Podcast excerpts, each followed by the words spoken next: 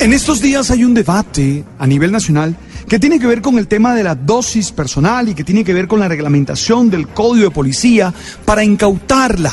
Y todos estos temas que se han generado en torno allí. Para mí esta es una problemática compleja, sí, compleja. Es decir, tiene muchas causas, es multidimensional, no es tan fácil solucionarla. No es hago esto o hago aquello, no, tiene que ver con muchos aspectos de la vida. Por eso, con el miedo de repetirme, hoy quiero volver a hablar de la importancia de la familia. Y quiero hablar de la familia como ese espacio en el que se requiere tener amor y compañía para poder tener esa salud emocional que nos permita realizar de la mejor manera el proyecto de vida y ser felices. Creo que la familia es importante. Y no quiero entrar en la discusión del diseño de familia, no quiero entrar en la discusión de cuál es la familia. Quiero aceptar la familia que tienes, la familia que vives, decir, de pronto nada más vive con tu mamá, de pronto nada más vives con tu abuela, es decir, la familia como tal.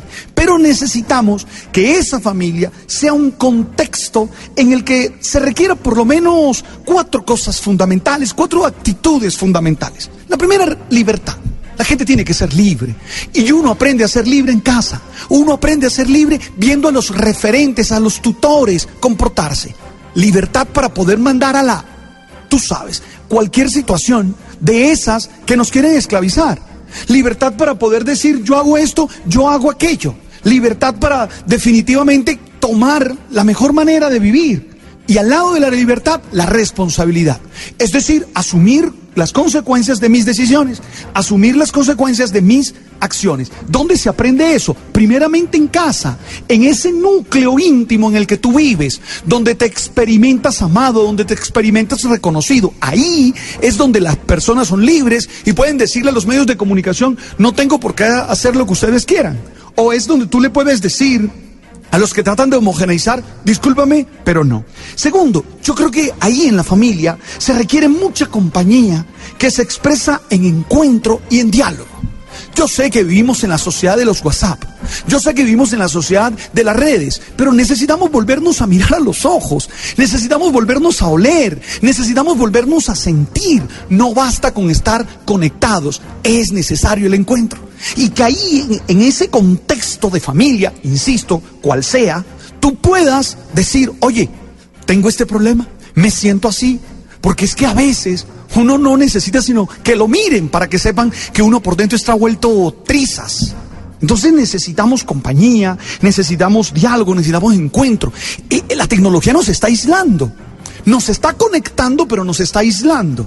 Una paradoja, pero es así. Entre más conectados estamos con el mundo, con China, con Australia, más lejos estamos de la gente que está a nuestro lado, de la gente a la que amamos y de la que nos tenemos que dejar amar.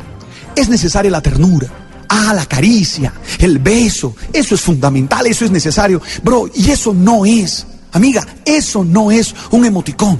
Eso no es un, un, corazoncito que palpita, chucutan, chucutan, chucutan. No, no, no, no, no. Eso es un abrazo, un beso, una agarrada de, cara que te hace sentir. Yo no sé, pero a mí particularmente mi madre me, acaricia todavía y me hace sentir amado, aunque tengo 49 y aunque he hecho la vida de muchas maneras. Qué emocionante cuando voy a Santa Marta y ella me expresa ternura.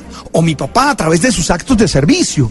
Creo que es necesaria la ternura, creo que es necesario eso. Porque tú puedes poner todo las leyes que quieras, tú puedes inventarte todo lo prohibitivo que quieras, pero si no hay salud emocional, si no hay salud interior, te aseguro que las cosas no van a funcionar. Y tercero, la sanción y la disciplina.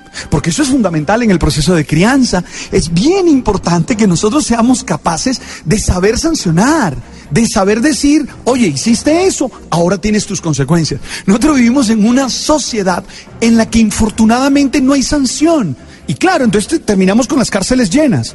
Terminamos con unas cárceles, por decir, demasiado llenas de gente que no rehabilitan, que no ayudan a nadie. ¿Sabes por qué? Porque nos hizo falta ese espacio familiar en el que nos hicieran decir eso no está bien. A mí me criaron a puntas de mirada. A mí me miraban mm", y esa mirada ya significaba todo. Entonces, en medio de esa discusión de la dosis personal, de la reglamentación del código de policía, yo te vuelvo a recordar lo que es la familia.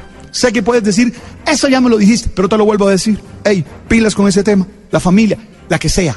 no hay familias perfectas. La tuya Y entonces allí libertad y responsabilidad, compañía, diálogo, encuentro, amor y ternura, control y disciplina. Tú sabes.